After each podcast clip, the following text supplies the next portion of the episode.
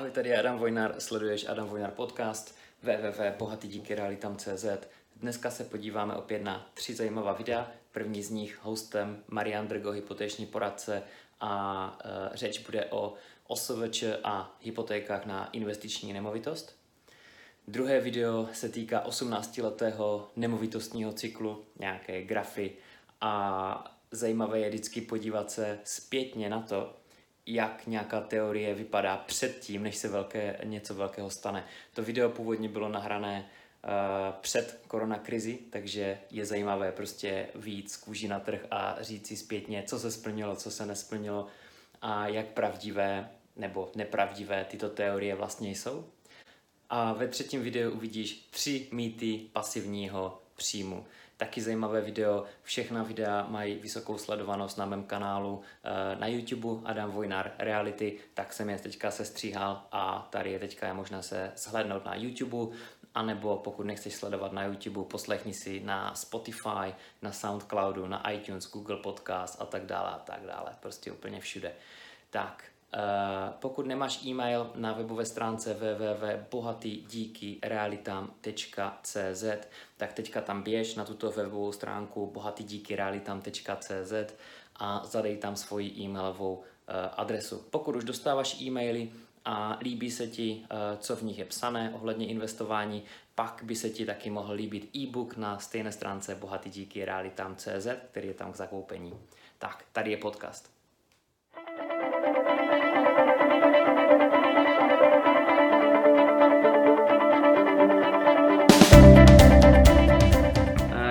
Dneska se budeme bavit o osobách samostatně vydělečně činných.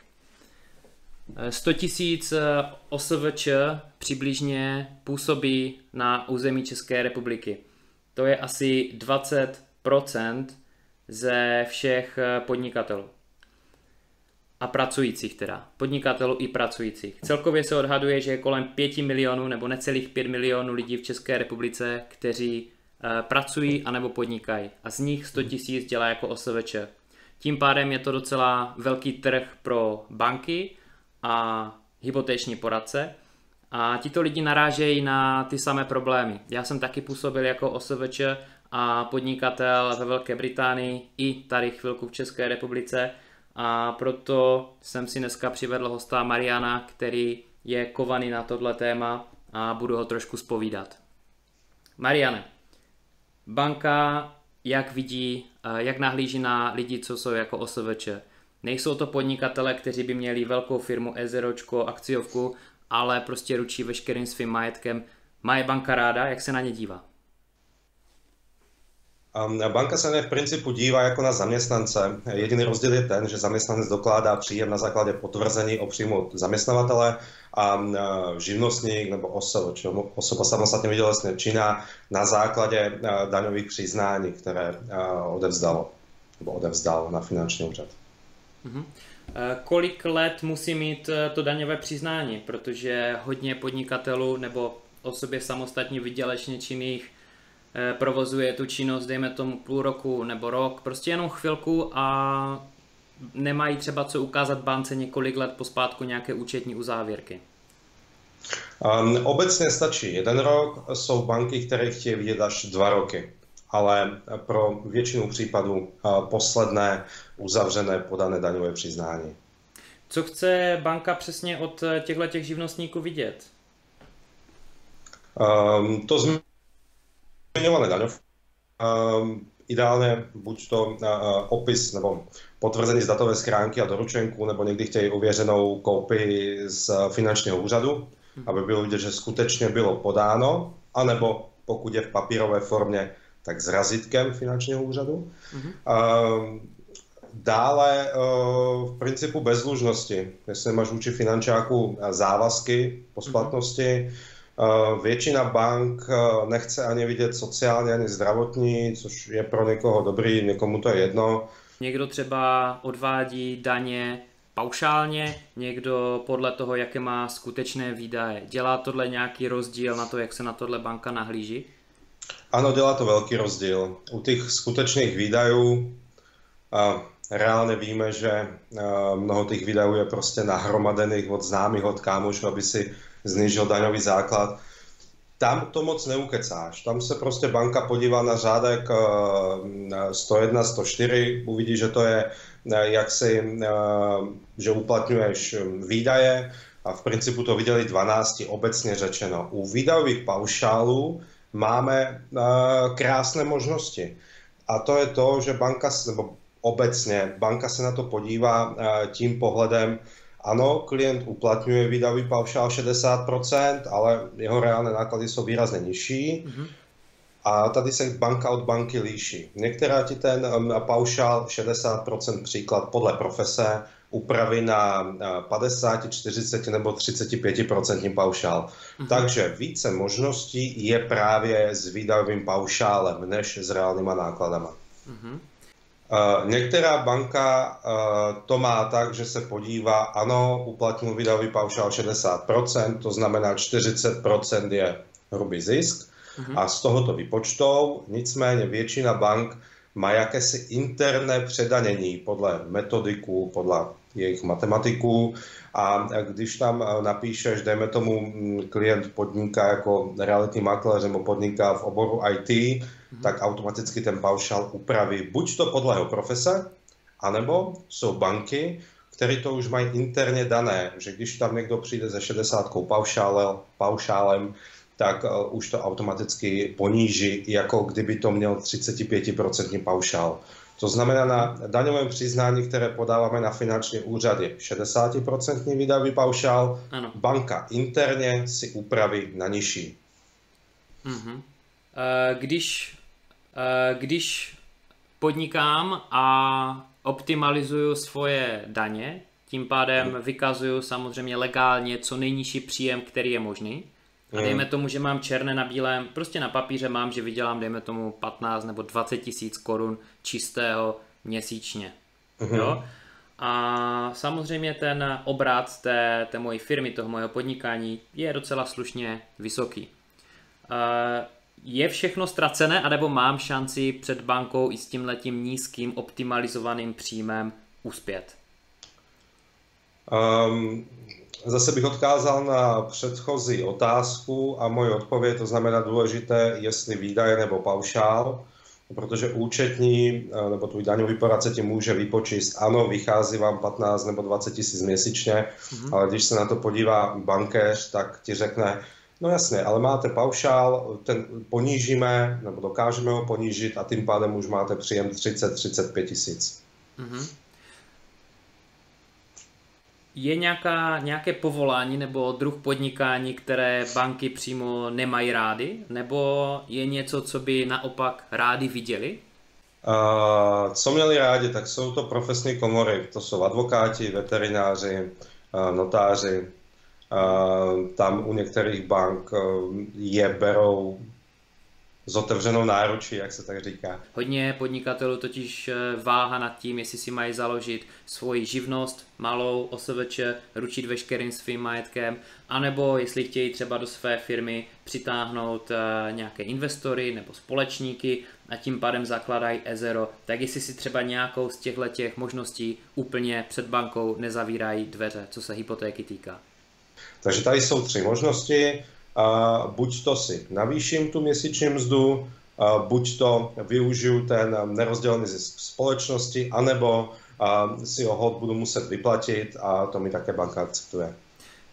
Mariane, ještě by mě zajímala věc eh, lidí, kteří pracují v IT a podnikají, dělají na živnosták. Mají v podstatě nulové výdaje, pracují z domu a jak se na ně banka nahlíží? Uh-huh. protože mají 60% výdajový paušál, uh-huh. většina ho uplatňuje a jak si správně řekl, většina z nich nemá téměř žádné náklady. Uh-huh. Kromě nějakého paušálu na telefon, možná nějaký sdílený kanceláře. A tady jsou dvě možnosti. První, buď to prolezou kluci ajťáci s tím eh, hezkým daňovým přiznáním, které mají a stačí jim eh, ten standardně ponížený paušál od banky, to znamená uh-huh. 50, 60 nebo 35, uh-huh. anebo je možnost využít takzvaného čestného prohlášení o reálných nákladech kde já bance prohlašuju, ano banko, já vím, že daním 60% paušálem, protože mi to, jak se zákon dovoluje, ale moje reálné náklady jsou 5, 6 nebo 7 tisíc měsíčně. Takže díky tomu čestnému prohlášení dokážeme zase v nějaké konkrétné bance znížit ten videový paušál, dejme tomu z těch 60% na 15%. A zase krásně to otevírá úvěrové rámce. Mm-hmm. Tak dobré. Eh, 18 lety nemovitostní cyklus je cyklus, který už funguje zhruba 200, možná až 300 let. Eh, vznikl v Birminghamu v Anglii, kde lidi se začali kolem hospod zhlukovat, začali si pomáhat mezi sebou, půjčovat si peníze tak, aby ten druhý měl vždycky v nějaké skupince, bylo lidi, já nevím, 10, 20 lidí, malé skupinky tvořili a půjčovali si tam mezi sebou peníze a pomáhali si i stavět vlastně tím svoje vlastní bydlení. A ten cyklus je založený vlastně na tom, že splátka té nemovitosti trvala přibližně 8 let, 18 let, pardon, a točí se to taky kolem toho čísla 18 let, protože v té době to byla zhruba průměrná doba, po kterou člověk byl schopný vůbec pracovat. Jo? Když se pracovalo hodně fyzicky, takže lidi do nějakých 16 až 20 let pracovali, takže kolem toho se točí to, že za 18 let průměru byli schopni splatit ten svoje bydlení a potom prostě jít do důchodu nebo prostě přestat pracovat mohli si dovolit, jo? protože už měli svoji nemovitost splacenou. A od tamtud se dá vlastně trackovat, datovat, že tam to nějak začalo celé. Ani první světová, ani druhá světová válka to úplně nezrušili ten cyklus, i když eh, ho trošku jako eh, ovlivnili, ale ne úplně zrušili. Potom přišla dotcom bublina 2001, kdy se ekonomika stala opravdu globální, že už nebyla tak lokální jako do té doby, takže tím pádem, co se stane uh, někde v Ázii, tak ovlivní náš trh tady v České republice, ve Spojených státech, prostě všude. Nedokážu si představit to, že by všude uh, nemovitosti šly dolů, akciové indexy a Česká republika jako jediná prostě tomu odolávala. Takže to jsme mohli vidět vlastně i v roce 2009, 10, 11, když ceny nemovitosti šly dolů jo, ty oblasti. Proč to tak je, že v té druhé fázi rostou víc nemovitostí, které nerostly v té první? Je to způsobené zvaným ripple efektem, že vlastně e, lidi už na to nemají v té Praze, v tom, v tom Brně a začínají si hledat to svoje bydlení anebo investici někde jinde, mimo to město a pomaličku jdou dále, dále. I když jsem četl v posledním měsíci nebo dvou e, hospodářské noviny, tak to je přesně to, o čem oni psali. V Praze e, se začíná nemovitostní trh utlumovat, najednou půl hodiny od Prahy je tam developerský boom, jo, developeři tam skupují pozemky, začínají tam stavět eh, domy ve velkém, začíná to tam všechno se zvedat a tráhnout a to je právě ono, že zhruba půl hodinky až hodinku od těch měst v dojezdové vzdálenosti ty města, ty místa začínají prostě růst potom uh, na ceně. První fáze je zajímavá hlavně tím, že musím říct, že já náhodou úplně jsem koupil svoji první nemovitost, bylo to v Manchesteru a byl to rok 2013, to znamená ještě v té první fázi, úplně náhodou, když jsem si říkal, že ve svém podnikání už tam jsem na stropě, už to nemá kam růst ta firma, už by mě to ani nebavilo mít 300 nájemníků, to už prostě nebylo pro mě. Tak říkám, budu ty nemovitosti kupovat a zrovna to bylo v této době. A ona se vyznačuje tím, že chudší můžou nakupovat a vydělat proč chudší. Není to žádná nějaké označení, nějaké sociální uh, sféry obyvatelstva vůbec, ale jde o to, že ty nemovitosti jsou prostě levné. Ty nemovitosti jsou levné. Já když jsem ji koupil, tak mě stála na koruny. 2,5 milionu korun a o 6 let později stojí dvakrát tolik. Jo, ale i dneska, kdybych ji koupil, tak pořád mi dává pozitivní ROI, pozitivní příjem mi dává. Pořád mi dává, by mi dávala třeba 7, 8, možná 10% návratnost investice, takhle mi dává třeba 25 nebo 20, tak nějak kolem 20. Už nevím přesně. Takže tím chci říct, že dneska bych na ní neměl, jo, být v té době, být v té situaci, jo, takže ten trh by mi utekl, musel bych více šetřit na tu nemovitost. Takhle už jsem jich mohl mít několik, takhle bych měl jenom jednu, co vydělává míň. Dávalo by to smysl, kdybych ji dneska koupil tu nemovitost v dnešní době a ne v roce 2013? Dávalo, pořád dávalo. Pořád by to byla pěkná investice, ale předtím byla prostě lepší. Proto čím dříve se člověk rozhodne, že bude investovat do nemovitosti, tím udělá líp. Tím udělá líp. pokud se vyhne, pokud se vyhne tady této fázi, pokud se vyhne tady tomu. To je fáze, která trvá, eh, která trvá přibližně rok až dva, podle eh, Českého statistického úřadu a indexu cen eh, bytu. Ta fáze u nás trvala v České republice rok a vyznačuje se tím, že nemovitosti rostou všude a rostou hodně na ceně. Jo? A protože se tady všichni o ně bijou, se o ně perou a říkají si, prčí, stejně mi všechno uteklo a ono opravdu to furt roste, to není možné, jo, tak já už musím, já už musím koupit. Eh, banky mají uvolněnější eh, tu politiku toho financování těch nemovitostí, víc půjčují, chtějí půjčovat, taky chtějí na tom vydělat, jo, ale lidi jsou jak smyslu zbavení a prostě kupují všichni. Tam už kupují ty střední vrstvy, co o tom investování neví vůbec nic a říkají si, mámo, za to podívej, tak máme víc peněz, tak prostě do toho vlítneme a něco koupíme, jo? Tak to prostě koupí, eh, vůbec nic o tom neví a potom to jde dolů, jo? Tahle fáze, tahle fáze, eh, kdy jdou nemovitosti dolů, tak oni jdou dolů přibližně, opět odvolávám se na eh, index cen bytu Český statistický úřad, kolem 17% jdou dolů ty nemovitosti kolem 17%. Bavíme se teda o bytech a bavíme se o průměru. Je to průměr uh, po celé České republice. Je to celý česko, če, českorepublikový průměr. 17 nebo 17,5%. Takže když to koupím tady na špici a mám 80% LTV, tak to pořád znamená, že když to půjde dolů o 17%, tak já pořád nejsem v negativní equity. To znamená, nedlužím pořád více, než uh, má ta nemovitost hodnotu. A jestli se stane, že prostě dlužím víc a koupil jsem úplně nejhůř, co jsem kdy mohl, tak prostě, a koupil jsem ale správně, mám příjem z té nemovitosti, mám prostě to cash flow, tak pořád na ní vydělávám jakožto investor. Tady skrz celé to období, pokud nezazmatkuju, tak pořád vydělávám měsíční příjem a to je prostě to, proč mám rád nemovitosti.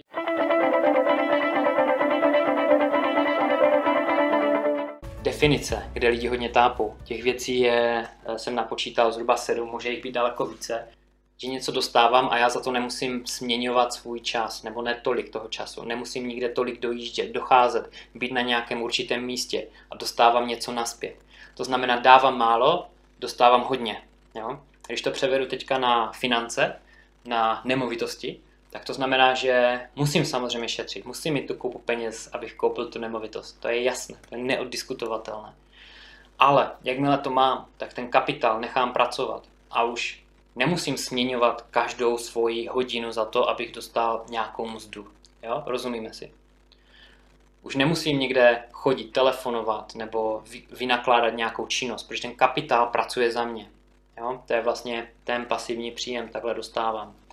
Takže Nikde není řečeno ale, že ten pasivní příjem je stoprocentně pasivní a nemusím dělat vůbec nic. To je velká chyba, tohle si taky mnoho lidí myslí. Na každý, každý pasivní příjem je aspoň z části aktivní. Každý pasivní příjem je aspoň z části nějaké aktivní. Jo, co to znamená? Pokud mám nemovitosti, tak prostě musím dělat zprávu. Jo? Musím si vést nějaké tabulky, čísla, smlouvy, telefonovat lidem, dávat bacha na to, jestli platí na čas, kontrolovat účty v bance a podobně. Jo? Takže každý příjem, i když je pasivní, aspoň z části aktivní. Jo? To je vlastně uh, pořád ohledně té definice a budu číslo jedna. Jo? Nemusí jít jenom o nemovitosti u toho pasivního příjmu. Nemusí jít jenom u nemovitosti u toho pasivního příjmu. Proč? O co jde? Jde o to, že člověk může vydat knížku a může mít s ní pasivní příjem. Jo, taky něco investoval, investoval svůj čas, investoval svoje know-how, svoje zkušenosti, něco napíše, hodně energie ho to stojí. A potom, když se to prodává, je to úspěšné, tak má prostě pasivní příjem z toho. Nebo může to být malíř, který prodává nějaké svoje dílo, jo? Pasivní příjem může jít e, taky třeba, já nevím, když to není zrovna knížka, tak to může být třeba ETF nebo jiné fondy, může to být akcie. Jo? Nemusí být u každé vydělané koruny, přesně tak, výborně. Může to být o akcie, může to být nějaké dividendy, jo? nebo podíl ve firmě, kde člověk nemusí být aktivní. Jo? Ale každá z těchto těch věcí, kterou jsem jmenoval, znamená jednu věc. Něco musím mít. A buď to mám peníze, já musím mít nějaké know-how. Jo? Musím mít buď to kupu peněz, které nechám pracovat, ať pracují za mě, anebo musím mít velké know-how. Jo? I u těch peněz musím mít know-how, to je jasné. Půjdeme na bod číslo 2. A bodem číslo 2 je, co budeš dělat. Co když najednou se ti všechno podaří? Představ si, že se ti všechno podaří. Našetříš ty peníze. Našetříš uh, si stovky tisíc korun třeba. Jo? Nebo miliony, to už je jedno. Uh, prostě tolik, aby si mohl stát uh, finančně nezávislý. Aby tvoje aktiva ti vydělávaly nejenom na nezbytné náklady, na bydlení a na jídlo, ale aby ti vydělávali na tvoje, uh, pří, na tvoje náklady, které máš dneska, na to, aby ti vydělávali pasivní příjem, ty nemovitosti, nebo nějaká jiná investice. Jo? Co když se ti to všechno podaří a najednou pracuješ hodinu, dvě, tři týdně nebo měsíčně, nedej bože, jo? Co chceš dělat? Chceš cestovat? Já myslím, že to není taky úplně uh, růžová situace. Já když jsem uh, ještě podnikal z hurá do světa v Anglii, tak jsem se hodně inspiroval knížkou 4-hodinový pracovní týden a určitě víš, kam mířím, 4-hodinový pracovní týden. Nastavil jsem si to tak, že jsem si nastavil procesy ve firmě. Jo, stálo to hodně úsilí to nastavit. E, nějaké videokurzy, jak e, trénovat další e, zaměstnance, předávat někomu práci, jak týmy budou mluvit mezi sebou. Jo, prostě nějaký zákaznický servis s lidma z Manchesteru. Jo, co já řeším, jo, jaké informace se mají dostat ke mně, jak já budu odpovídat, kdo si je rozebere. Jo. Bylo to náročné nastavit, ale šlo to. A pak jsem pár týdnů uh, měl tu možnost si vyzkoušet práci na 4 hodiny. Jo? A zjistil jsem, že to není úplně ideální místo a život, který bych chtěl žít v žádném případě. Co to znamená, když všichni chtějí jednu věc? Lidi se do toho pustí, jo? aniž by věděli, uh, jestli je to pro ně. Co když člověk má jiný cíl v životě? Co když člověk má jinou povahu a není na to dělaný? Co když člověk dělaný na to, že chce od rána do večera něco dělat, potřebuje něco dělat, je prostě ten zaneprázdněný člověk, který uh, takových je, myslím, že podle povahy člověka nějaký 20% asi lidí, možná o něco více, možná o něco méně, nevím přesně. Uh, když jsem četl nějaké uh, psychologické knížky a o lidské povaze, což je moje hobby, která už x roku, tak je kolem 20%, asi možná necelých 20% lidí, kteří potřebují něco dělat, skrz práci žijou, Jo? Oni nemůžou dělat jenom 8 hodin denně, nebo když přijdou domů, tak musí vzít sekačku, něco dělat, jo, prostě buch, buch, buch. Když je dáš na pustý ostrov s mačetou, kde bude les, tak prostě pokácejí celý les a budou to dělat furt ráno do večera. Tohle je typ osobnosti. Jo? Tohle je typ osobnosti. Když si představ, že takový najednou získá pasivní příjem a nemusí nic dělat, tak to je pro něho prostě na půl smrt, jo? pro takového člověka. A když to všichni chtějí, tak to znamená, že tam je najednou velký tlak. Jo? Všichni, když něco chtějí, to znamená, že trh najednou to tolik neumožňuje lidem, protože je to velmi lukrativní věc a velmi lukrativní věci se dosahují strašně těžce. Čím víc je lukrativnější, tím více to lidi chtějí a tím eh, je menší pravděpodobnost, že člověk toho docílí. Jo? To je další věc ohledně pasivního příjmu. Ale je to samozřejmě možné, jo? protože kdyby to nebylo něco, co lidi by chtěli, tak by nemělo ani smysl se o to vůbec uh, usilovat.